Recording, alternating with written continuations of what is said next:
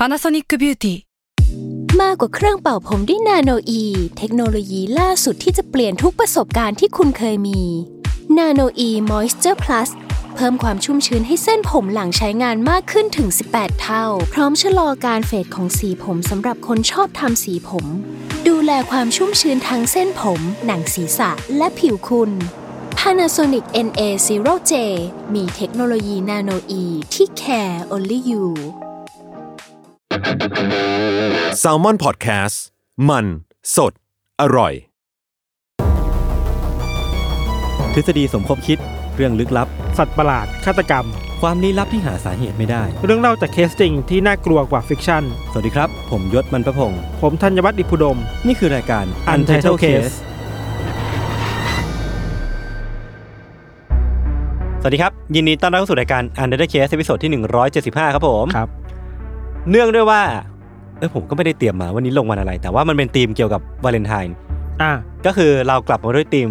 Love Kills ตอนที่3 again and again เออคือเมื่อกี้คุยกับพี่สาโจมครั้งแล้วเหรอ สามครั้งแล้ว นี่รอบมาสามปีแล้วเหรอ เราจะเออ เราเข้าปีที่อ๋อแต่ว่าเลิฟคิวครั้งแรกเนี่ยไม่ใช่วาเลนไทน์ป่ะเออว่ะวาเลนไทจำม่น์ดิผมไม่มีเรามาอยู่ควมาทรงจำสามปีแล้วพี่ทัน เลิกไหม เนี่ยเฮ้ยแต่พี่ไม่ได้พูดประโยคนี้นานแล้วนะ มันหายไปนานแล้วนะ ก็แต่ถือว่าว่าเป็นการรื้อฟื้นบรรยากาศเดิมๆกลับมา ใช่ แต่ครับว่ามันก็น่าจะมีรสชาติใหม่ๆแหละ แน่นอนคือผมพยายามเลือกเรื่องที่มันไม่เหมือนเดิมมา ก็คุณจะเล่าเรื่องสัตว์ประหลาดไม่ไม่ไม่ความรักของไม่ความรักของสัตเนว์สประหลาดซี่เฮ้ยคิงคองเฮ้ยถ้าใครมีทฤษฎีอะไรเกี่ยวกับพวกเนี้ยลองเอามาเล่าก็ได้นะจริงๆผมมีข่าวลือเรื่องพี่โจด้วยแต่ผมไม่พูดดีกว่าอันนี้ถือว่าพูดไหมไม่พูดไม่พูดถ้าถ้าถือว่าพูดกดเก้า เอออยากให้ผมคลายข่าวลือเรื่องพี่โจมันไม่มีอะไรกดก้าเนี่ยครูก็ต้องมาช่วยเซฟพี่เขาอีกแล้วมันไม่มีอะไรทุกคนมันไม่มีอะไรจริงผมปกป้องเสมอเลยว่าพี่โจๆถ้าจะมีใครสักคนหนึ่งที่เป็นเออคนแบบคอยครับ ลบล้างข่าวลือออืมจะเป็นผมเอง แต่เมื่อกี้พี่เป็นคนพูดเลยนะนี่ไงผมจะพูดเรื่องว่า อย่าไปเชื่อข่าวลือเรื่องพี่โจแค่อ่านั้นอ่าอ่าโอเคโอเค ถ้าใครอยากรู้ก็กดเก้า กูไม่รู้จะยังไงแล้วเป็นผมผมก็ไม่รู้จะยังไงกับพี่แล้วเหมือนกันอ่าวันนี้วันนี้พี่ทันเริ่มก่อนครับครับเรื่องของเราเนี่ย พยายามจะหารสชาติใหม่ๆเกี่ยวกับความรักเออละกันครับ ก็ไปเจอเรื่องหนึ่งมาครับ เป็นเรื่องที่พอเราทำสคริปต์เสร็จอะรู้สึกว่าแม่งโคตรอเมริกาเลยเว้ยอ่าอ่าอ่าเดี๋ยวจะฟังกันเป็นไงเนาะครับ คือเรื่องนี้เกิดขึ้นในปีหนึ่งเก้าแปดสี่ครับอืมเป็นเรื่องราวของเด็กผู้หญิงคนหนึ่งชื่อว่าเคอร์สตินคอสทัสครับ เคอร์สตินเนี่ย อายุสิบห้าปีอ่าตอนนั้นเคอร์สตินอาศัยอยู่ในเมืองที่ชื่อว่าโอรินดาอยู่ในรัฐแคลิฟอร์เนีย เราขอให้บริบทเพิ่มเติมหน่อยโอรินดาเนี่ยพูดง่ายๆก็คือเมืองไฮโซ อ่า แบบว่าคนรวยอยู่กันเงี้ยเหรอชุมชนไฮโซอะอ่าคนรวยอยู่การเศรษฐีอยู่การอืมบ้านดูดีดูหรูทุกคนมีแบรนด์เนมใส่ขับอืมรถหรูโชว์กันเนาะมันคล้ายๆแบบ Notting Hill อะไรอย่างงี้เออปะประมาณนั้นเออประมาณนั้นเป็น Notting Hill ของแคลิฟอร์เนียละกันครับครับ นอกจากอยู่บ้านหรูแล้วเนี่ย ค่านิยมหนึ่งคือต้องส่งลูกหลานเนี่ย ไปเรียนในโรงเรียนที่ดีที่สุดอ่าเนาะเราไม่บอกชื่อแล้วกันครับเคอร์สตินนะครับ ก็อยู่ในโรงเรียนนี้แหละครับอือหือเธอสามารถเข้าไปอยู่ในโรงเรียนนี้ได้ เพราะว่าครอบครัวเนี่ย มีฐานะค่อนข้างดีเนาะสามารถส่งเงินไปอยู่ในโรงเรียนที่ดีได้ มีกำลังทรัพย์ที่จะสนับสนุนเคอร์สตินในเรื่องต่าง ๆ ได้อืมนอกจากแค่การเรียนยังถึงกิจกรรมต่าง ๆ ด้วยเนาะครับ ชีวิตในโรงเรียนของเคอร์สตินนะครับ นอกจากจะเป็นนักเรียนที่โดดเด่น เข้าสังคมเก่ง เพื่อนๆมันจะบอกว่าเคอร์สตินเป็นคนที่มีพลังงานสูงมากอืมชอบวิ่งไปมาในโรงเรียน chit chat พูดคุยกับเพื่อนๆมากมายนะครับ นอกจากมีเพื่อนเยอะแล้วเนี่ยเคอร์สตินยังเคยได้รับคัดเลือกเข้าไปอยู่ในทีมนักกีฬาว่ายน้ำของโรงเรียนอ่าที่สำคัญคือว่าตอนเนี้ยกำลังเตรียมตัวที่จะฝึกเข้าไปอยู่ในชมรมเชียร์ลีดเดอร์ด้วยเหมือนกันอืมคือครบสูตรของการเป็นแบบ เออเออนักเรียนดาวโรงเรียนน่ะ เป็นคนโดดเด่น outstanding มากๆ ใช่ น่าจะพูดได้เลยว่าเป็นหนึ่งในนักเรียนระดับท็อปแล้วก็ popular มากๆในโรงเรียนนี้นะครับ อือหือสิ่งที่เกิดขึ้นคือว่าในโรงเรียนก็มีเด็กผู้หญิงอยู่หลาย ๆ คนที่อืมอยากจะเป็นเหมือนเคอร์สตินเว้ย อืม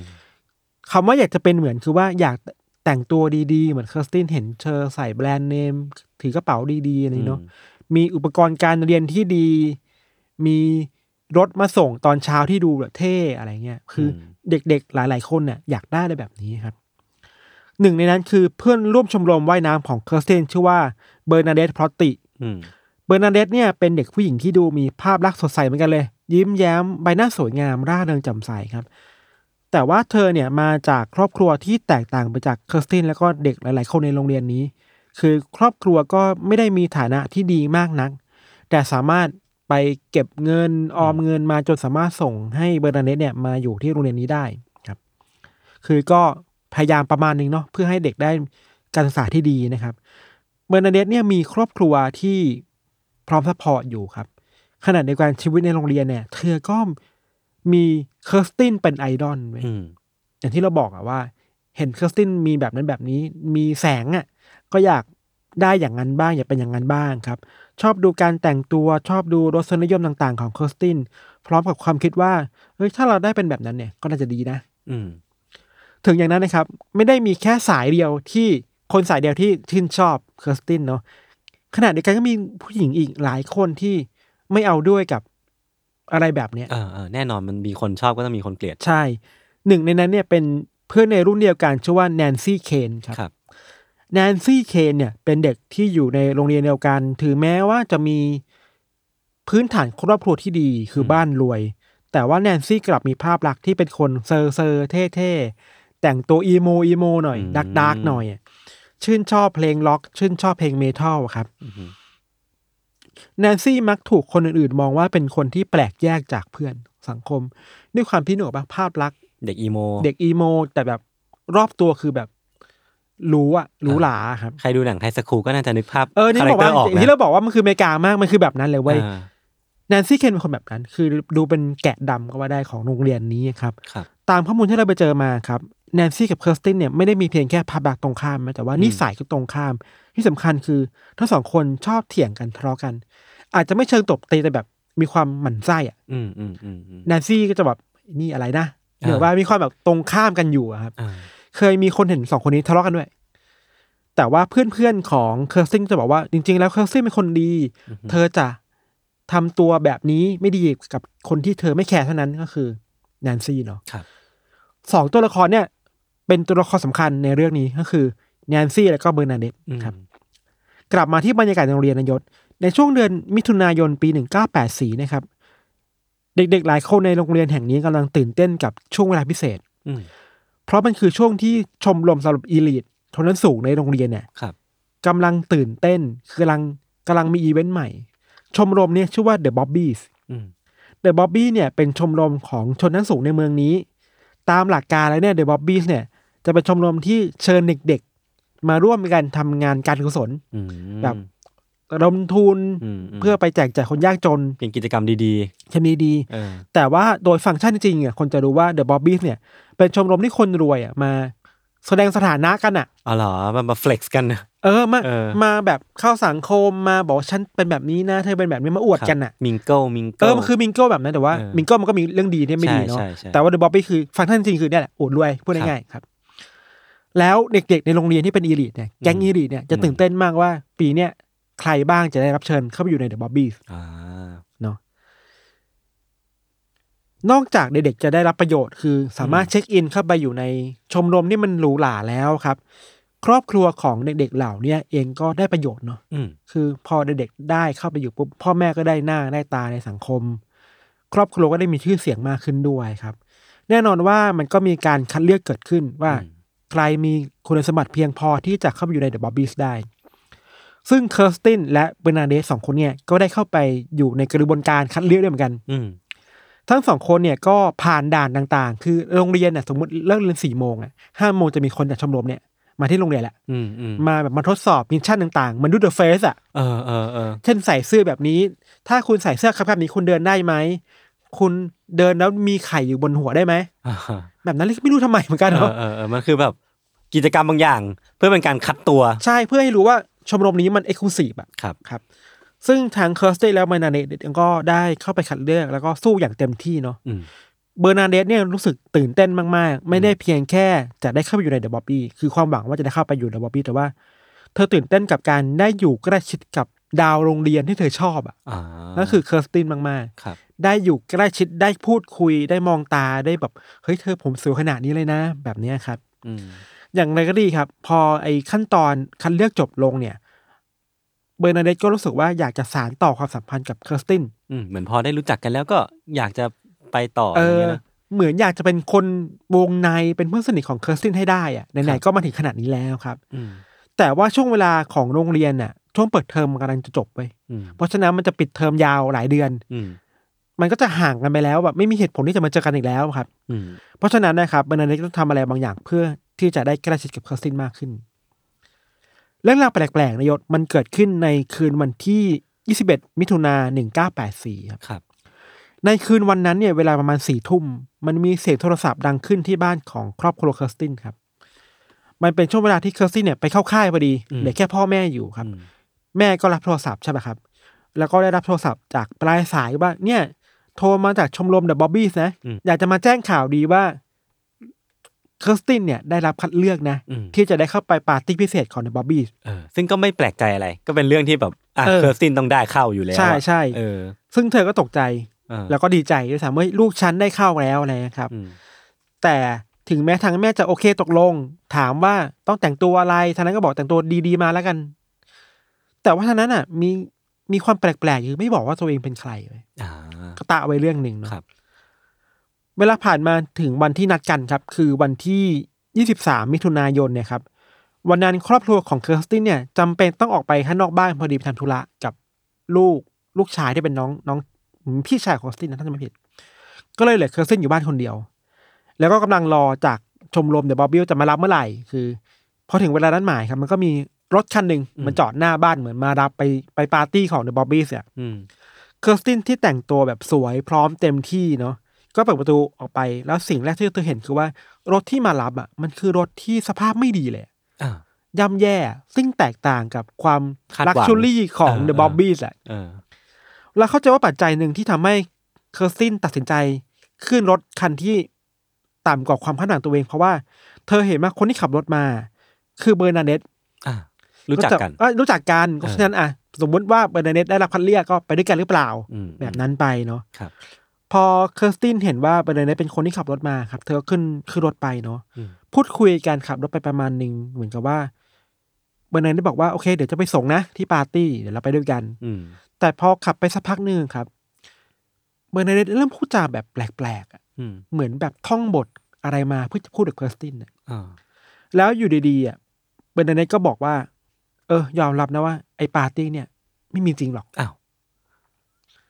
จริงๆแล้วอะอยากจะขับรถเพื่อชวนเคอร์สตินมาพูดคุยกัน อยากรู้จักกันมากขึ้นเท่านั้นเอง เออ เริ่มแปลกแล้วเออเบอร์นาเดตยอมสารภาพ ยอมรับว่าอืม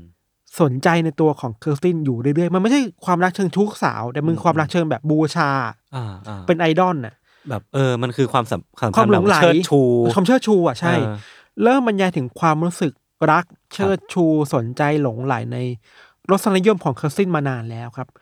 ถ้อยคำต่างๆ เนี่ยมันเริ่มพรั่งพรูมาจากเบอร์นาเดตแบบซ้อมมาแล้วอะอ่าเหมือนเธอมีบทพูดซ้อมมาแล้วที่บ้าน แล้วต้องมาพูดแบบนี้กับเคอร์สตินให้ได้โอ้โหคือเป็นเรื่องใหญ่มากเออนะเออสำหรับเออเบอร์นาเดตนะครับครับเมื่อมาถึงจุดหนึ่งเนี่ย พอเคอร์สตินได้ยินเรื่องที่มันดูแบบแปลกๆอะเราเข้าใจว่าเธอคงรู้สึกไม่สบายใจอะอืมอืมก็เลยทะเลาะกันว่า เฮ้ย หยุดอืมไม่ไปด้วยแล้วอืมไม่ไปปาร์ตี้ไม่อยากไปกลับบ้านอืมแต่ว่าเบอร์นาเดตไม่ยอม เคอร์สตินก็เลยเคยจอด ตรงตรงนี้ ก็เลยลงข้างทางไปครับเคอร์สตินบอกกับเบอร์นาเดตว่าสิ่งที่เธอทำอะ มัน weird นะ มันแปลกนะ มัน awkward เออมันใช้คำนี้ใช้ว่า weird เลยอะอ่าคำว่า weird หรือคำว่าแปลกเนี่ย มันทำให้เบอร์นาเดตรู้สึกช็อกมาก และกลัวมาก เพราะว่าอะไรรู้ป่ะเพราะว่าเหมือนกับว่ามันได้สร้างความกลัวในตัวเบอร์นาเดตว่า ถ้าเคอร์สตินไม่ยอมรับในตัวเธออะอืมเคอร์สตินจะเอาเรื่องเนี้ยไปบอกกับที่โรงเรียนอ่ว่าเบอร์นาเดตเนี่ยมีพฤติกรรมที่แปลกๆอย่าไปคบนะอ่าอ่าแล้วมันคือ สิบสี่สิบห้ามันคือวัยที่ต้องการการยอมรับจากเพื่อนมากๆอะสังคมเพื่อนนี่มันคือทุกอย่างแล้วรู้สึกว่าสิบสี่สิบห้ามันคือหัวเลี้ยวหัวต่อของวัยรุ่นคนหนึ่งมากๆชอบมีคำพูดว่าถ้าดีก็ดีไปเลย แยกแยะไปเลยอืมอืมแล้วเพื่อนโคตรสำคัญเลยอะอืมเพราะฉะนั้นไอการก่อร่างสร้างตัวตัวตนของเด็กยุคนั้นเนี่ยเพื่อนสำคัญมากเว้ยครับไอการที่ไอดอลตัวเองมาบอกว่าแกแปลกอะอืมแล้วฉันจะเอาเรื่องนี้ไปบอกให้เพื่อนเพื่อนฟังอะเออแม่งช็อกนะ แล้วเคอร์สตินอย่างที่พี่ทันว่ามาคือเขาเป็น KOL อะเขาเป็นแบบว่าเป็น KOL ใช่เป็นแบบอินฟลูเอนเซอร์คนดังของโรงเรียนอะ ใช่ พอตัดภาพมาที่เคอร์สตินนะครับ หลังจากที่เธอบอกกับเบอร์นาเดตว่า เอ้ย แปลก เธอแปลกอย่ามายุ่งกับฉัน ฉันจะกลับบ้านแล้วอืมแต่ว่ารถที่ขับออกมามันก็ไกลแล้วประมาณหนึ่งเนาะเคอร์สตินก็เลยเดินรถที่คันใหม่เคอร์สตินก็เลยเดินลงจากรถแล้วก็ไปเคาะประตูบ้านแถวนั้นครับสักคนหนึ่งไม่รู้บ้านใครครับ แล้วเจ้าของบ้านเนี่ยก็เปิดรับเคอร์สตินบอกว่าโอเค ขอเข้าไปบ้านได้ไหมขอโทรศัพท์กลับไปที่บ้านหน่อยอืมเจ้าของบ้านด้วยความที่น่าจะเป็นคนกังวลอะว่าอืมนี่มันดึกแล้วอะอืมหลายหลายหลายทุ่มแล้วสี่ห้าทุ่มแล้วอะแล้วมีเด็กผู้หญิงหนึ่งคนน่ะ มาขอความช่วยเหลือก็ต้องให้ความช่วยเหลือแหละครับ ก็ให้เคอร์สตินเข้าไปในบ้านครับ แล้วก็โทรศัพท์ แต่ว่าพอเคอร์สตินโทรศัพท์กลับไปที่บ้านมันก็ไม่มีใครรับอืมคือที่บ้านยังไม่กลับมาทำอะไรไม่ได้ ทางเจ้าของบ้านก็เลยอาสาว่าโอเค งั้นเดี๋ยวผมเนี่ย จะขับรถไปส่งที่บ้านแล้วกันอืมจะได้ปลอดภัยมันดึกแล้วอะไรเงี้ยเคอร์ซินก็โอเค แล้วก็ขึ้นรถของเจ้าของบ้านนี้ไปเนาะในระหว่างทางที่เจ้าของบ้านน่ะขับรถมาส่งเคอร์ซินที่บ้านน่ะเขาบอกว่า เออ เธอรู้ไหม สังเกตมาสักพักเลยนะ มันมีรถตามมานะอ่าพอหันหลังกลับไปมันคือรถของเบอร์นาเนตอะเชี่ยที่มาส่ง เออ คือขับตามมาเรื่อยๆเลยอะอ่าเธอก็ไม่รู้สึกว่าไม่น่ามีอะไรมั้ง เออ สุดท้ายแล้วพอรถมาถึงที่หน้าบ้านนะครับเคอร์สตินก็ลงไปแล้วพยายามวิ่งเข้าบ้านให้เร็วที่สุดเพราะรู้ว่าไอ้นี่ข้างหลังเนี่ยแม่งต้องตามลงมาแน่ๆครับ แล้วก็ตามลงมาจริงๆเว้ยเบอร์นาเดตลงจากรถแล้วก็วิ่งตามเคอร์สตินเข้ามา ผ่านสนามหญ้าอืมทั้งสองมีปากเสียงทะเลาะกันอย่างรุนแรงครับ เบอร์นาเดตพยายามจะอธิบายว่า เอ้ยขอโทษนะ แต่สิ่งที่เธอทำอะเธอทำเพราะเธอเทิดทูน เคอร์สตินจริง ๆ นะ มันเป็นเจตนาดี เออเป็นเจตนาดี อย่าเอาเรื่องนี้ไปบอกกับเพื่อนๆเลยอืมประมาณเนี้ยเนาะแต่เคอร์สตินก็ไม่โอเคกับสิ่งที่เกิดขึ้นนะเธอแบบไม่เอาฉันจะไปบอกคนอื่นอืมไม่ยอมอะไรครับครับ ในใจของเบอร์นาเดตมันเต็มไปด้วยความกลัวปกคลุมเต็มไปหมดเลยอะอืมกลัวว่าจะไม่ถูกยอมรับจากตัวเคอร์สตินกลัวว่าจะถูกเพื่อนแบนจากโรงเรียนเนาะอืมพออารมณ์ถึงจุดพีคที่สุดครับ เบอร์นาเดตก็หยิบมีดที่เธอพกมาด้วยอะแทงเข้าไปที่เคอร์สตินอย่างต่อเนื่องโหยศเชี่ย ที่สนามหญ้าหน้าบ้านน่ะ แล้วพกมีดมาทำไมอะ เธอบอกว่าเธอเจอมีดจากหน้ารถโดยบังเอิญอ่าแทงซ้ำแล้วซ้ำอีกจนเคอร์สตินลงไปนอนกองที่พื้น พร้อมกับเลือดเต็มหมดเลยอะโอ้ที่น่าแปลกคือว่าคนขับรถอะอืมเห็นเหตุการณ์นะครับ แต่เห็นไกลๆแล้วบอกว่าอ๋อตายแล้วนึกว่าทะเลาะกันเฉยอืมอืมอืมๆคือมันไกลอะมันมืดด้วยแหละมันมืดแล้วเด็กทะเลาะกันเออไม่ได้คิดว่าอะไร ก็ไม่ได้สนใจแล้วขับรถออกไปเลยครับ แต่พอเหตุการณ์นี้มันเกิดขึ้นไวมากครับเพื่อนอืมบ้านที่ได้ยินเสียงคนทะเลาะกันก็รีบเปิดประตูออกมาอืมพอมาเห็นก็ก็เห็นว่าเคอร์สตินเนี่ยนอนกองด้วยเลือดแล้วอ่าก็เลยเรียกรถพยาบาลแล้วมารับ แต่ด้วยบาดแผลที่มันรุนแรงมากก็ส่งผลให้เคอร์สตินเสียชีวิตในเวลาต่อมาที่โรงพยาบาลครับ สุดท้ายแล้วเบอร์นาเดตก็ขับรถหนีไปอืมเชื่อไหมว่าตำรวจใช้เวลาตามจับหกเดือนอะฮะเด็กเด็กหนึ่มังธยมคนคนหนึ่งเนี่ยนะเด็กสิบห้าหนึ่งคนที่อ่าขับรถหนีออกไป หาตัวไม่เจออะอืมหรือหาเจอ แล้วด้วยซ้ำแต่แบบถูก ถูกเข้าเครื่องจับเท็จ แต่ว่าเบอร์นาเดตก็รอดมาได้เว้ยอ่าแปลกมากเออแต่ตำรวจเหมือนแบบไม่มีหลักฐานอะไรขนาดนั้นนะครับ มีตัวละครหนึ่งที่เราลืมเล่าไปแต่ตอนแรกก็คือเออแนนซี่เคนนะเออว่าหายไปไหนครับ สิ่งที่เกิดขึ้นเหมือนแนนซี่เคนคือว่า ถึงแม้ว่าตำรวจอะจะเรียกตัวแนนซี่เคนเข้าไปสอบปากคำนะอืมแล้วก็เข้าเครื่องจับเท็จแล้วแนนซี่ก็รอดมาได้อะอืม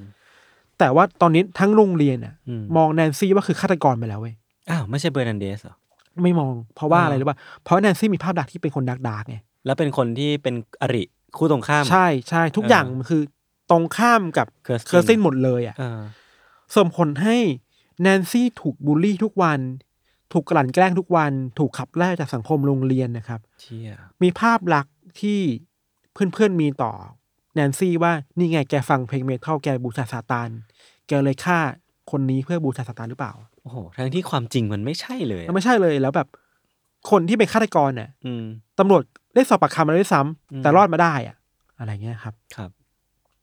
เรื่องนี้ตำรวจก็เข้ามาสืบสวนต่อเนอะแล้วก็มีการพยายามทำโปรไฟลิ่งของฆาตกรในช่วงจับไม่ได้ว่าน่าจะเป็นใครอะไรเงี้ย อืมสิ่งหนึ่งที่น่าสนใจคือโปรไฟลิ่งบอกว่าฆาตกรเนี่ยน่าจะเป็นคนที่มีฐานะที่ไม่ได้ดีมาก ครับ แล้วคอยจับจ้องจดอืมจ้อง ตัวเคอร์เซนตลอดเวลา แล้วมีความอยากเป็นอยากได้อะอืมอะไรเงี้ยแล้ว profiling มันก็ตรงกันกับของเบอร์นาเดตพอดีเออครับ สุดท้ายแล้วก็ไปตามจับมาได้แหละ แล้วก็ครับเบอร์นาเดตก็ยอมรับสารภาพว่า โอเค เป็นคนที่ฆ่าจริง ๆ ครับ อืมเธอสารภาพแบบหมดเปลือกเลย แต่ก็มีความไม่น่าเชื่อถือในหลายเรื่อง เช่น อันนี้คือสิ่งที่ครอบครัวของเคอร์สตินมองกลับมาที่เบอร์นาเดตนะคือว่าอย่างแรกคือ เฮ้ยเอามีดมาจากไหนเหมือนที่โยถามอะเออ มันดูแบบน่าสงสัยมากว่าไปหาเพื่อน ใช่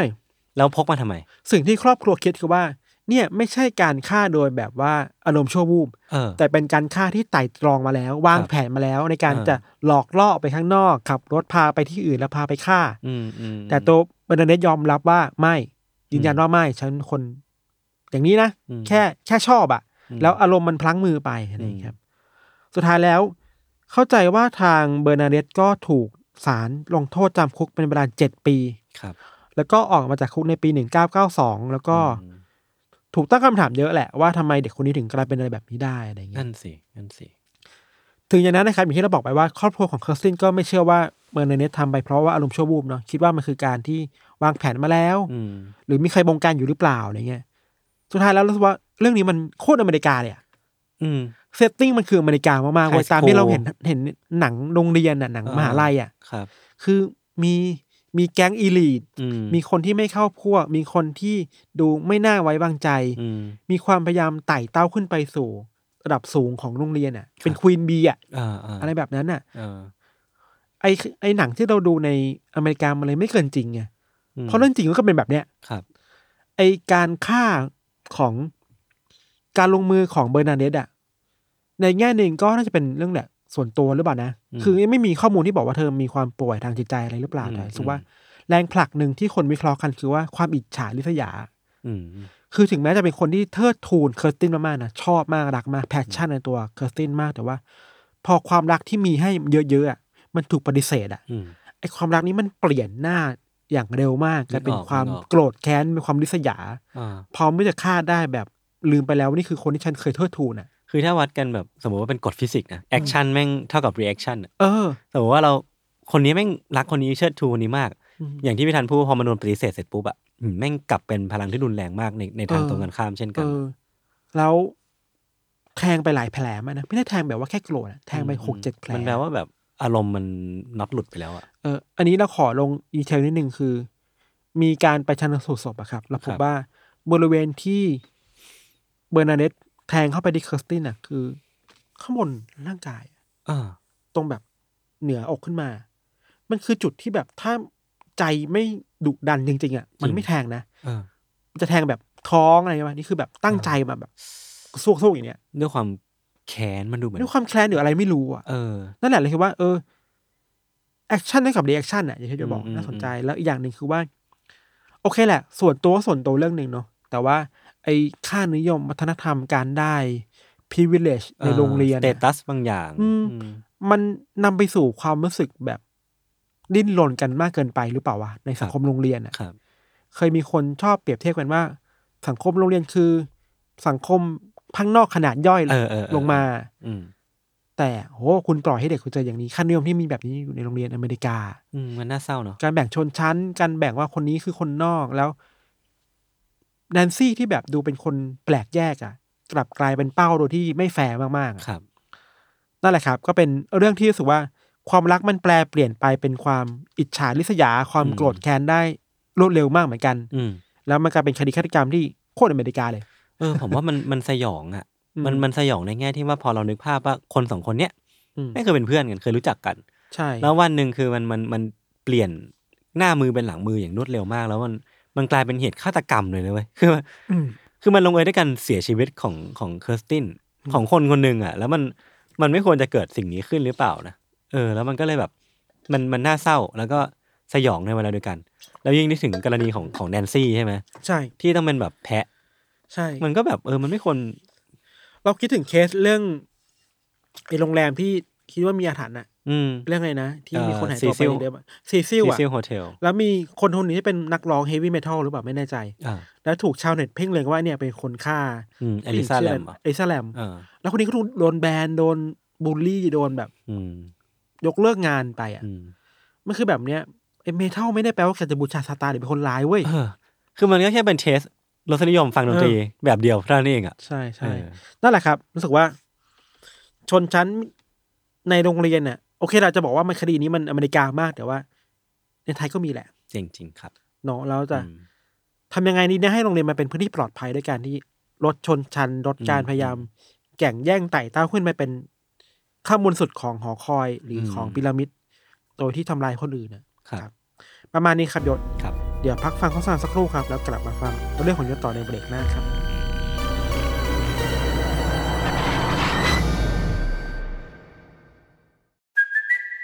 Kaylee Cuoco for Priceline. Ready to go to your happy place for a happy price? Well, why didn't you say so? Just download the Priceline app right now and save up to 60% on hotels. So, whether it's Cousin Kevin's Kazoo concert in Kansas City, go Kevin, or Becky's Bachelorette Bash in Bermuda, you never have to miss a trip ever again. So, download the Priceline app today. Your savings are waiting. Go to your happy place for a happy price.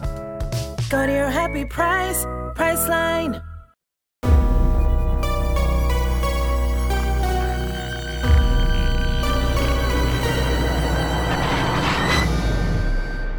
โอเคครับ ก็กลับมาอยู่ในเบรกที่ 2 ของรายการ a n a l y Case ตอนที่ 175 ครับผมอะเรื่องของผมเนี่ย คดีเนี้ยมันเป็นคดีที่เกิดขึ้นนาน แต่ว่ามันไม่ได้ดังมากเพราะฉะนั้นอืมผมไม่ชัวร์ข้อมูลบางอันเหมือนกันอืมก็จะบอกไว้เลยละกันว่าข้อมูลบางอันมันอาจจะเป็นการเสริมเติมแต่งของนักเขียนบางคน หรือว่าเป็นแบบการบิดเบือนข้อมูลบางอย่างอะไรเงี้ยแต่ว่าก็จะ FYI เอาไว้ด้วยยศก็จะแต่งเข้าไปด้วยใช่ผมแต่งไว้เยอะเลยเพราะฉะนั้นเรื่องนี้ผมเป็นเรื่องที่ผมแต่งขึ้นมาเอง โอเค คือเรื่องเนี้ย ผมไม่ได้แต่งขึ้นมาเองนะ แต่ว่าเป็นเรื่องที่ผมไปหาข้อมูลมา แล้วก็ผมจะไม่ลงรายละเอียดที่มันไม่ชัวร์มากนักละกัน แค่จะเล่าพอให้เห็นภาพนะครับว่ามันเกิดอะไรขึ้นบ้างอืมเรื่องนี้มันย้อนกลับไปเมื่อประมาณร้อยปีก่อน ที่เมืองชื่อ Hard Scrabble อยู่ที่รัฐโอไฮโอที่อเมริกาเหมือนกับเรื่องไม่ทันเลยอืมมันเป็นเมืองธรรมดาทั่วไปที่เอาจริงๆแล้วไม่ได้มีอะไรให้ทำมากนักเว้ยแต่ละคนก็เลยมักจะมีงานอดิเรกเป็นของตัวเอง คือทำเพื่อฆ่าเวลา เช่นแบบบางคนนี่ชอบอ่านหนังสือชอบเดินไปเดินมาชอบหาถัก knitting อะไรพวกเนี้ยก็ว่าไป คือคนคนหนึ่งเขาก็มีงานอดิเรกเหมือนกัน คนคนนี้ชื่อว่ามาธาไวส์ผมเรียกเธอผมเรียกเธอว่ามาธาแล้วกันเนาะอืมมาธาเนี่ยเป็นหญิงสาวที่มีงานอดิเรกที่ค่อนข้างเฉพาะตัวเว้ยยังไงพี่ทันพอเดาได้ไหมว่าอะไรคือแบบกว้างมากๆเลยแต่อยากให้ลองเดาดู แต่บอลก็ได้อยู่ อ่า ลองลองเดาอีกสักอันหนึ่งเผื่อมันเป็นแบบจุดเชื่อมปีนต้นไม้ นี่พี่โตมายังไงนะอะเข้าใจว่าเตะบอลแต่ปีนต้นไม้นี่ก็ก็ได้อยู่นะอ่าอ่า คือมาซ่าเนี่ย ชอบไปงานศพมากเว้ยเอองานอดิเรกของมาซ่าคือการไปงานศพเออคือในช่วงชีวิตส่วนใหญ่ของเธอตอนที่เธอเป็นผู้ใหญ่แล้วอะเออคือเธอบอกไว้ว่าเธอแทบจะไม่พลาดการไปงานศพเลยพี่ทันไม่ว่าเธอจะรู้จักกับผู้ตายหรือไม่ก็ตามเนาะแต่ว่าเธอต้องการที่จะไปแล้วก็แทบจะไม่พลาดเลยอืมคือเธอบอกว่าเธอแค่ชอบมันอะ คือเธอแค่ชอบไปงานศพ เธอชอบที่จะมีผู้คนที่โศกเศร้าอยู่รอบอืมๆแล้วก็ได้ยินเสียงสะอื้นร่ำไห้ สิ่งเหล่านี้มันทำให้เธอมีความสุขอืม เดี๋ยวผมจะค่อยๆเล่าแล้วกันว่าครับทำไมแล้วกันเนาะเพิ่มเติมเกี่ยวกับตัวมาธาคือเธอเนี่ยแต่งงานแล้วก็มีครอบครัวกับสามีที่ชื่อว่าอัลเบิร์ตไวส์ครับฉะนั้นมันก็เลยเป็นที่มาของนามสกุลมาธาไวส์ของเธอเนาะซึ่งทั้งสองคนเนี่ยเจอกันในงานสังคมของเมือง Hard Scrabble นี่แหละในปีครับ1906 ที่มันเหมือนเป็นงานที่ผู้หญิงเนี่ยจะมาโชว์ skill แม่ศรีเรือน ในยุคนั้นเนี่ยยังให้ค่ากับผู้หญิงในเรื่องของการทำอาหารทำงานบ้านทำงานบ้านอยู่เนาะ คือคือมันการเป็นการมาโชว์ skill เพื่อหาคู่ครอง แล้วก็กลายเป็นว่าฝีมือการทำอาหารของมาซ่าเนี่ยมันดันไปเข้าตากับอัลเบิร์ตเข้าทำให้เธอที่ตอนนั้นน่ะได้รับการอธิบายว่ามีรูปลักษณ์ที่ไม่ได้สวยงามตามขนบธรรมเนียมหรือว่าตามประเพณี คือเป็นคนที่มีตาที่ลึกโหลเข้าไป แล้วก็มีหน้าแก่เกินวัย แต่เธอก็ได้คู่ครองเป็นตัวเป็นตนก็คืออัลเบิร์ตนั่นเอง แม้ว่าตอนนั้นน่ะมาซาจะมีอายุแค่ 23 ปี และฝ่ายอัลเบิร์ตเนี่ยจะอายุเยอะกว่าเธอกว่า 20 ปีก็ตาม คือเป็นคู่รักที่ต่างวัยกันมากเนาะ แต่จากข้อมูลนะพี่ทันเล่าว่าสิ่งที่อัลเบิร์ตทำกับมาซาตลอดเวลาที่ทั้งคู่แต่งงานกันแล้วก็อยู่ด้วยกันเนี่ยคือการปฏิบัติกับเธอในแบบที่สามีภรรยาหรือแม้แต่มนุษย์ทั่วไปอะไม่ทำกันอะอืม คือปฏิบัติกับเธอเหมือนเหมือนไม่ใช่คนคนหนึ่งเหมือนไม่ใช่คนที่อยู่ในแรงค์เดียวกัน อืม มีทั้งการแบบพูดจาดูถูกเหยียดหยามอืมทำร้ายร่างกาย ขู่เข็นแล้วก็ที่สำคัญคือ มีการทำร้ายร่างกายเกิดขึ้น ครับ ในในเป็น domestic violence ที่เกิดขึ้นนะ คือแม้ว่าทั้งคู่เนี่ยจะมีลูกด้วยกันอืมแต่ว่าคนแรกเนี่ยเสียชีวิตไปหลังจากคลอดได้ไม่นาน แล้วก็มีอีกสี่คนตามมา คือแม้ว่าจะมีลูกมีครอบครัวเป็นแบบสามีภรรยากันอย่างอย่างถูกต้องตามลักษณะอืมแต่แอลเบิร์ตก็ยังคงประพฤติกับมาธาอย่างโหดร้ายอย่างต่อเนื่อง แล้วก็อืมไม่มีทีท่าว่าจะเลิก แล้วมีมีคำบอกว่าคือ คืออัลเบิร์ตอะให้มาธาทำงานในในไร่ในนาในสวนหนักมาก แม้กระทั่งตอนที่เธอท้องอยู่อะยังให้มาธาไปจับจอบจับ จับเสียมขุดดินอยู่เลยอะอืมคือมันมันไม่ไม่ใช่เรื่องที่จะควรทำเพราะว่าการตั้งท้องอยู่มันแบกรับชีวิตชีวิตหนึ่งอยู่เนาะแต่ดูเหมือนว่าความสัมพันธ์แบบ toxic เนี่ยมันจะกดดันตัวมาธามากๆเว้ยจนทำให้เธอเนี่ยเริ่มมีอาการแปลกอืมๆคือจากคำบอกเล่าของลูกๆ แล้วก็เพื่อนบ้านอะบอกว่ามาธาเนี่ยมักจะออกไปเดินล่องลอยไปมาในสวน คือเดินแบบด้วยสายตาล่องลอยไม่ทัน เดินไปเดินมา ไม่ได้มีจุดมุ่งหมายชัดเจน เดินไปตอนกลางคืนอืมแล้วก็เป็นช่วงเวลานั้นเองที่ เธอเองเริ่มมีงานอดิเรกในการไปงานศพขึ้นมา มันน่าจะเป็นช่วงเวลานี้แหละที่กดดันชีวิตของมาธามาก ๆ จนทำให้เธอชื่นชอบในการไปงานศพขึ้นมา เพราะว่ามันมีเสียงร่ำไห้ มันมีอารมณ์ท่วมท้น ผมไม่แน่ใจว่าเพราะอะไรแต่ว่าอืมมันทำให้เธอ develop สิ่งนี้ขึ้นมาอืมอืมแต่แล้วพี่ทันเรื่องราวมันก็พลิกผันตอนในปี 1922 คืออัลเบิร์ตอะ อยู่ดีก็เสียชีวิตกระทันหันเว้ยคือไม่ได้มีข้อมูลระบุไว้ว่าเสียชีวิตด้วยสาเหตุอะไร แต่ว่าน่าจะเป็นจากสาเหตุธรรมชาติ คือป่วยตายนี่แหละอืมแต่มันก็ทำให้มาธาเนี่ยที่ตอนนั้นอายุ 40 ปี ต้องกลายเป็นแม่ม่ายที่ต้องดูแลลูกๆทั้ง 4 คนด้วยตัวคนเดียวครับ แล้วก็ไม่รู้ว่าเพราะอะไรพี่ทัน แต่ว่าหลังจากนั้นที่มาธาเนี่ย ใช้ชีวิตต่อไปเรื่อยๆ ทุกครั้งที่เธอไปงานศพอะมาธาจะร้องไห้ออกมาอย่างเศร้าโศก ก่อนหน้านี้เธอไม่ร้องไห้เลยนะอืมตอนที่อัลเบิร์ตยังมีชีวิตอยู่แต่พอสามีเสียชีวิต เหมือนเธอได้ปลดปล่อยอารมณ์ของตัวเองออกมา แล้วก็กล้าที่จะร้องไห้ออกมาอย่างอย่างโศกเศร้ามากๆ ไม่ว่าจะเป็นงานศพใครก็ตามครับ และมาซาเองเนี่ยก็เริ่ม develop พฤติกรรมประหลาดขึ้นมาอีกหนึ่งหนึ่งอย่างอืมคือจากปากคำของเพื่อนบ้านบอกว่า หลังจากนั้นหลังจากที่อัลเบิร์ตเสียชีวิตอะพวกเขามักจะพบเห็นมาธาเนี่ยมาเดินป้วนเปี้ยนที่บ้านตอนกลางคืนอืมเป็นบ้านของคนอื่นนะเป็นบ้านของเพื่อนบ้านอืมแต่ว่า เดินธรรมดามันก็ไม่อะไรขนาดนั้นอืมแต่มาธาเดินด้วยดวงตาที่เบิกโพลงอะเปิดตาไว้อย่างงี้เหรอตาแบบกว้างมากๆ เหมือนนกฮูกตอนกลางคืนอ่าตาแบบตาโตมากๆ แล้วก็อ่ามีน้ำลายฟูมปากอ่ารวมถึงบางคนบอกว่า เธอเห่าออกมาเหมือนสุนัขด้วย อันเนี้ยอ่าผมเลยไม่แน่ใจว่ามันเป็นเรื่องจริงแค่ไหนอ่าแต่ผมเอามาจากหนังสือพิมพ์ในยุคนั้นเนาะครับเออก็ไม่แน่ใจว่ามันเกิดอะไรขึ้นจริงๆเนาะ คือในช่วงเวลาที่มันดูเหมือนจะยากลำบากมากๆ เพราะว่าทั้งทั้งการต้องเลี้ยงลูกคนเดียวเนาะแล้วก็มีอาการแปลกๆเกิดขึ้นมาเนี่ยอืมผมเข้าใจว่ามันน่าน่าจะยากลำบากมากกับสำหรับมาธาอืมโชคดีที่อย่างน้อยเนี่ยชีวิตของเธอก็ได้ไปพานพบกับคนคนหนึ่งที่จะเข้ามาช่วยเยียวยา ให้ชีวิตของเธอดีขึ้นครับ ผู้ชายคนเนี้ยมีชื่อว่าวอลเตอร์โจนส์วอลเตอร์จอห์นส์คือวอลเตอร์เนี่ยเป็นคนสวนธรรมดาที่เธอหลงรักอะแล้วก็อยากที่จะมีอนาคตด้วย แต่สุดท้ายพี่ทัน คือเหมือนโชคชะตาแม่งไม่อนุญาตให้ให้มาธามีความสุขเลยเว้ยเพราะว่าความรักของเธอครั้งเนี้ยกับวอลเตอร์ก็ไปไม่รอดไม่สมหวังอย่างที่เธอคาด ก่อนที่เคราะห์มันจะซ้ำกรรมซัดตามมาหลังจากนั้นแบบต่อเนื่องเลย คือครอบครัวของมาธาเนี่ยจัดงานเลี้ยง Thanksgiving หรือว่าวันขอบคุณพระเจ้าด้วยกัน เป็นปี 1924 แต่ว่าสมาชิกครอบครัวจำนวนมากเนี่ยแบบทุกคนที่ไปอยู่ในงานเลี้ยงวันนั้นอะหลังจากที่ปาร์ตี้กันกินเลี้ยงกันเสร็จแล้วอะ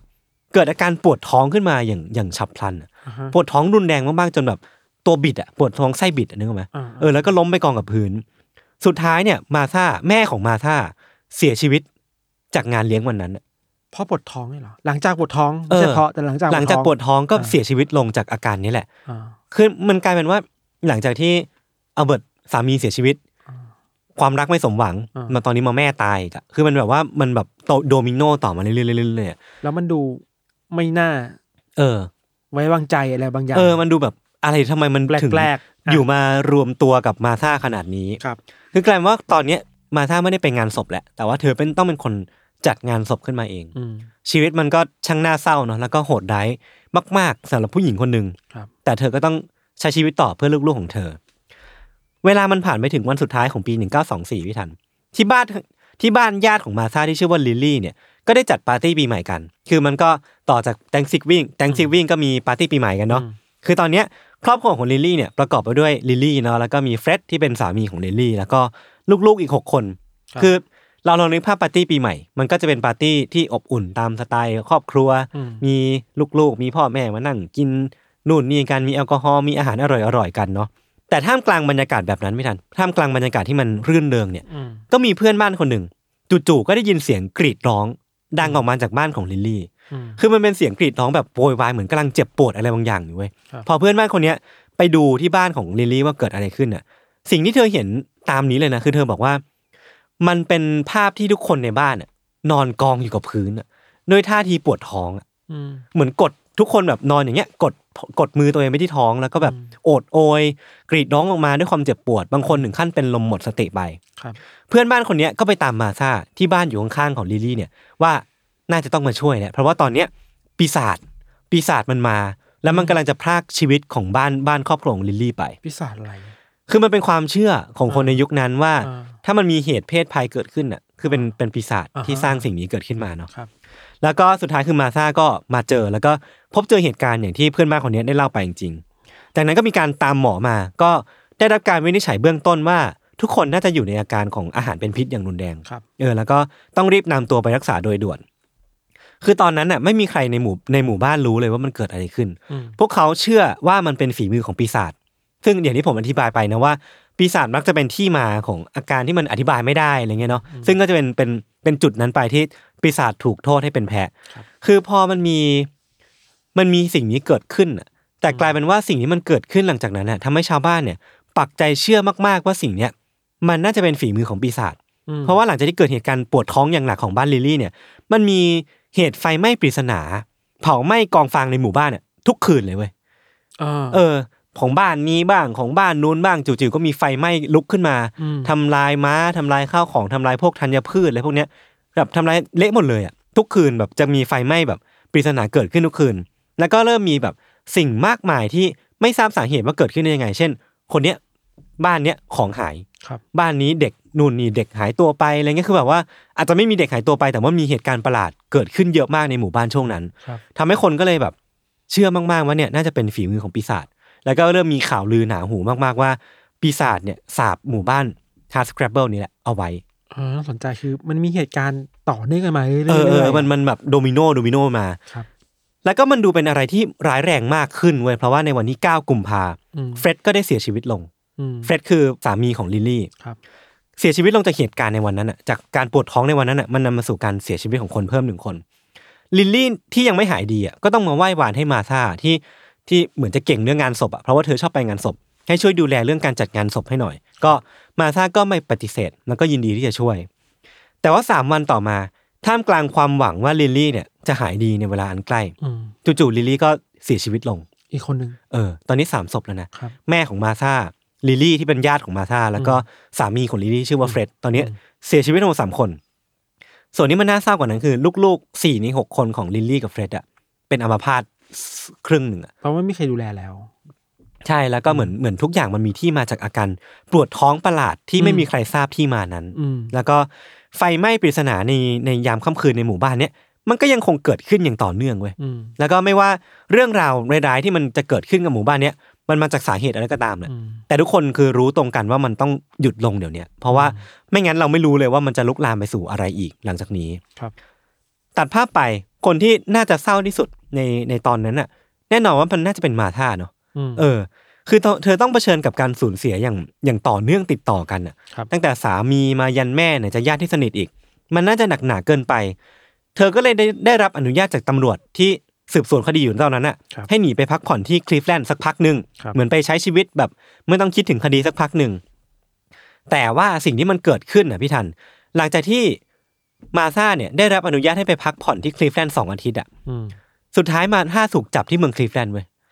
ถูกตำรวจขับรถไปจับถึงเมืองเลยอะอ่าฮะแล้วก็พาตัวกลับมาที่ที่เมืองฮาร์สคร b เบิลเว้ยเพราะด้วยข้อหาว่าตำรวจอะมั่นใจมากๆว่ามาซาเนี่ยแหละ คือคนที่อยู่เบื้องหลังคำสาปอันโหดร้ายที่ทั้งหมดเลยนะ ที่เกิดขึ้นกับเมืองฮาร์สคร b เบิลครับเดี๋ยวผมจะค่อยๆเล่าว่าเพราะอะไรอืมคือวันที่เธอถูกจับอะมันฝนตกหนักมากเว้ยแล้วก็ scene การสอบสวนอะมันเหมือนหลุดมาจากหนังเลยอะอืมคือแบบว่าถูกจับเนี่ยเนี่ยตำรวจนั่งอยู่นี่มาซานั่งอยู่อีกฝั่งหนึ่งอืมแล้วก็มีฝนตกกระทบกับเพดานอืมมันเริ่มต้นจากการที่มาซาเนี่ย ปฏิเสธก่อนแน่นอน basic คือเธอบอกว่าเธอไม่ได้เป็นคนทำแล้วก็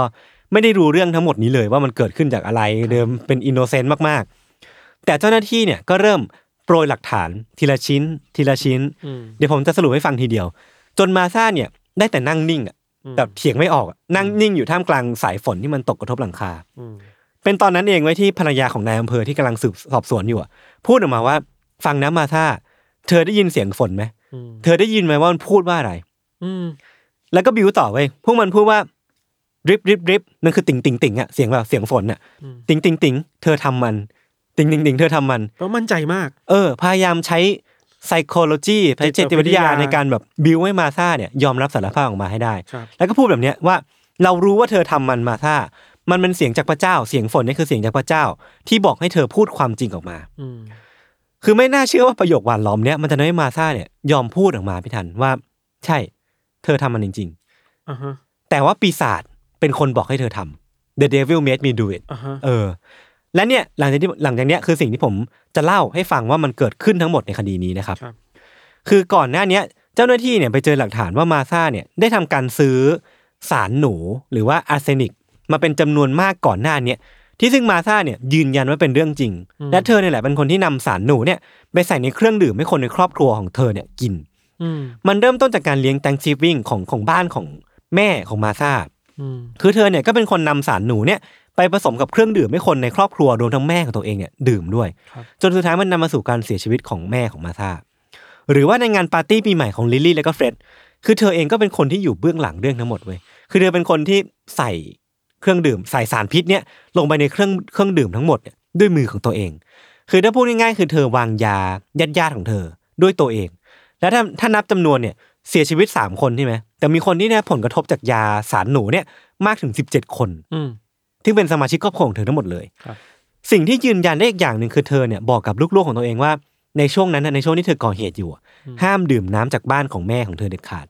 พอรู้เพราะรู้ว่าอะกูเป็นคนใส่เองอ่าฮะรวมถึงว่าตอนที่มีปาร์ตี้ปีใหม่ เธอก็บอกบอกกับลูกๆว่าช่วงเนี้ยห้ามดื่มน้ำจากบ้านของลิลลี่กับเฟร็ดเด็ดขาดเพราะว่าเธอไม่ได้บอกเหตุผล แต่เราก็รู้แหละว่ามันเพราะอะไรอืมรวมถึงสิ่งที่เป็นหลักฐานชิ้นเด็ดขาดคือในช่วงสองอาทิตย์ที่มาซาไม่อยู่ที่ผมบอกว่าเธอไปคลีฟแลนด์อะครับมันไม่มีอาการปวดท้องประหลาดเกิดขึ้นกับครอบครัวไหนเลยอ่ามันก็เลยรู้เลยว่าโอเคเออคนนี้เป็นคนทำและที่สำคัญคือไม่มีเหตุไฟไหม้เกิดขึ้นในเมืองฮาร์สครบเบิลเลย ไม่ได้วางแผนไว้ เออตำรวจก็เลยอะหลักฐานนี้แหละคือหลักฐานทีเด็ดเลยว่าอืมเนี่ย เป็นตัวยืนยันได้เลยว่ามาซาเนี่ย น่าจะเป็นคนที่อยู่เบื้องหลังเรื่องทั้งหมดนี้แบบชัวร์ๆก็เลยมั่นใจมากๆอย่างที่พี่ธันพูดเนาะ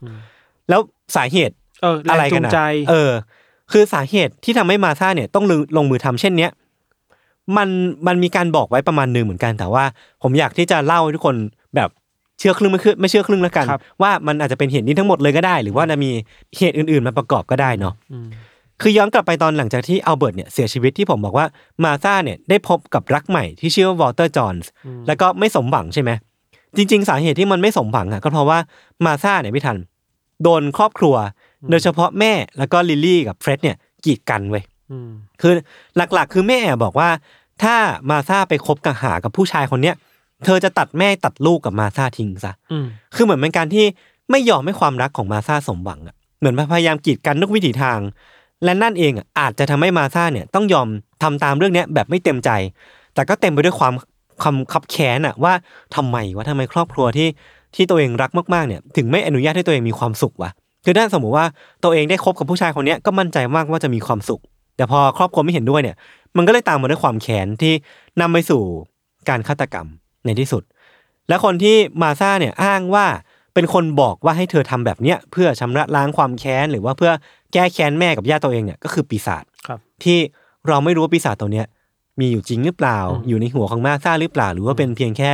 สิ่งที่เธอกล่าวอ้างขึ้นมาอันนี้เราไม่แน่ใจครับ หลังจากนั้นเนี่ยเรื่องราวมันก็ไปถึงชั้นศาลไม่ทัน แม้ว่าจะมีการหยิบยกประเด็นว่ามาซาอาจจะมีความบกพร่องทางจิต มีความเป็น insanity หรือว่าแบบวิกลจริตหรือเปล่าเนาะสุดท้าย สุดท้ายมาท่าก็ถูกตัดสินว่าผิดจริงอยู่ดี ภายในเวลาไม่ถึงหนึ่งชั่วโมงอะคณะลูกขุนก็บอกว่าอะยังไงก็ตามนะมาซาผิดจริง แล้วก็ถูกตัดสินว่าผิดจริงขนาดฐานฆาตกรรม แล้วก็ต้องโทษต้องโทษจำคุกตลอดชีวิตไปครับ ต่อมาในปี 1962 ด้วยความที่มาซาเนี่ยเหมือนเป็นนักโทษประพฤติดีพิถันก็เลยถูกปล่อยตัวก่อนกำหนดด้วยอายุ 79 ปี แต่ว่าความเศร้าคือว่าไม่มีสมาชิกครอบครัวไหน คนไหนเลยอะที่ที่อยากที่จะรับมาซาไปอยู่ด้วยอืมก็เลยต้องกลับมาอยู่ที่คุก แล้วก็เสียชีวิตลงอย่างน่าเศร้าในปี 1971 กลัวไม่ไม่ไว้วางใจ เออ ใช่เหมือนว่าไม่รู้ว่ามาซาจะทำอะไรหรือเปล่าอืมซึ่งอืมอันนี้เราผมก็ไม่แน่ใจเหมือนกันว่ามันเกิดอะไรขึ้นเนาะครับจริง ๆ มันมีดีเทลที่ผมไม่แน่ใจว่าจริงไหมก็คือว่า ตอนที่มาซาสารภาพอะ เธอได้เล่าถึงความชอบในการไปงานศพของเธอ ว่าเออเธอมีความสุขในการไปงานศพมาก แล้วก็นั่นเลยเป็นสาเหตุว่าทำไมเธอถึงไม่พลาดการไปงานศพเลยตลอด 20 ปีที่ผ่านมา และความสนุกในชีวิตอย่างเดียวของเธอที่มีเนี่ย คือเกิดขึ้นหลังจากที่เธอฆ่าคนอืมเออ อันนี้ผมก็ไม่รู้นะว่าจริงหรือเปล่า แต่ว่าถ้ามันจริงอะ มันก็ทำให้เราได้เห็นถึงความแบบบิดเบี้ยวของใจคน ความแบบเปลี่ยนไปของของคนเราว่ามันแบบอืมเกิดขึ้นจากอาการหกอกหักอะอืมเออ มันนำไปสู่คนที่เป็นแบบนี้ได้ครับ คือผมไม่แน่ใจหรอกว่าสิ่งที่สร้างปีศาจในตัวมาซ่ามันขึ้นมาเนี่ยมันคืออะไรกันแน่ มันอาจจะเป็นความโหดร้ายจากสิ่งที่ เจอเธอเจอมากับชีวิตคู่กับอัลเบิร์ตก็ได้ หรือว่าความไม่สมหวังในความรัก ความรู้สึกถูกทรยศจากแม่แล้วก็ญาติที่ไม่ไม่อนุญาตให้เธอมีความสุขก็ได้อืมแต่ไม่ว่าจะเป็นเหตุไหนก็ตามอะ คดีเนี้ยสำหรับผมมันเป็นการตอกย้ำว่าความรักที่สมหวังอะมันจะทำให้มนุษย์มีความสุขได้อย่างไม่น่าเชื่อออืมแต่ในทางกลับกันอะ action กับ reaction เหมือนเดิมอืมคืออมพอมันไม่สมหวังอะมันทำให้มนุษย์เนี่ย ทุกข์ได้อย่างไม่น่าเชื่อเช่นกัน แล้วมันก็นำมาสู่เหตุการณ์ที่น่าเศร้าแบบเนี้ยอืมอืมมันคือวิธีการดีลกับ ความทุกข์ในใจที่ เออ พอแต่ละคนมันมีเงื่อนไขส่วนตัวที่ไม่เหมือนกันครับ สภาพจิตใจเราไม่รู้ว่ามาถ้ามีอาการป่วยทางจิต แค่ไหน เออ แค่ไหนการได้ยินเสียงในหัว สมมติบอกได้ยินจริงๆอะเออ หรือว่าการมีเศษเสี้ยวของการเป็นไซโคพาธหรือเปล่าอะเอออันนี้เราไม่รู้เลย แล้วสิ่งเหล่าเนี้ยมันคือปัจจัยตั้งต้นที่ทุกคนมีไม่เหมือนกันเนาะครับ แต่ว่าพอความเศร้ามันเข้ามันซ้ำเติมปุ๊บเนี่ย อืมมันแตกสลายได้ คนมันแตกสลายเป็นแบบนี้ได้เออะอเออเออเออเออมเหมือนบางคนเขาก็มีลิมิตในการรับเรื่องร้ายๆไม่เท่ากันเนาะอืมเออแล้วบางทีมันเกิด break down ขึ้นมาแล้วมันก็นำไปสู่แบบ consequence หรือผลกระทบที่ตามมาที่เราคาดไม่ถึง แล้วว่าคดีนี้ภาพภาพที่น่ากลัวคือ ตอนที่ทุกคนนอนไปไปนอนบิดเออปวดท้องอะใช่ใช่ใช่น่ากลัวอย่างนั้นครับผม ครับ อะก็ประมาณนี้เนาะครับ คดีเรื่องราวความรัก หลังจากนี้พี่ทันก็จะไปกินข้าวกับแฟนอย่ามีความสุขเช่นกันครับผมแล้วผมอ่างั้นก็ประมาณนี้ครับครับอยากรู้เหมือนกันว่าปีหน้าว่าวันวาเลนไทน์ปีหน้าเนี่ย เราจะยังอยู่หรือเปล่า ผมมีธีมแล้วอ่าวาเลนไทน์รักรักขโมย เฮ้ยมาสายเล่นคำเหรอ มาตลกเล่นคำผมมาตลกนิ่งครับอ่า ลองดู ลองดูว่าปีหน้าจะใช้จริงหรือเปล่า ครับ วันนี้ก็ประมาณนี้ครับ ติดตามรายการของเราทั้งสองคนได้ทุกช่องทางของ s ัมมอร์พอดแคสต์ครับผมครับสวัสดีครับ สวัสดีครับ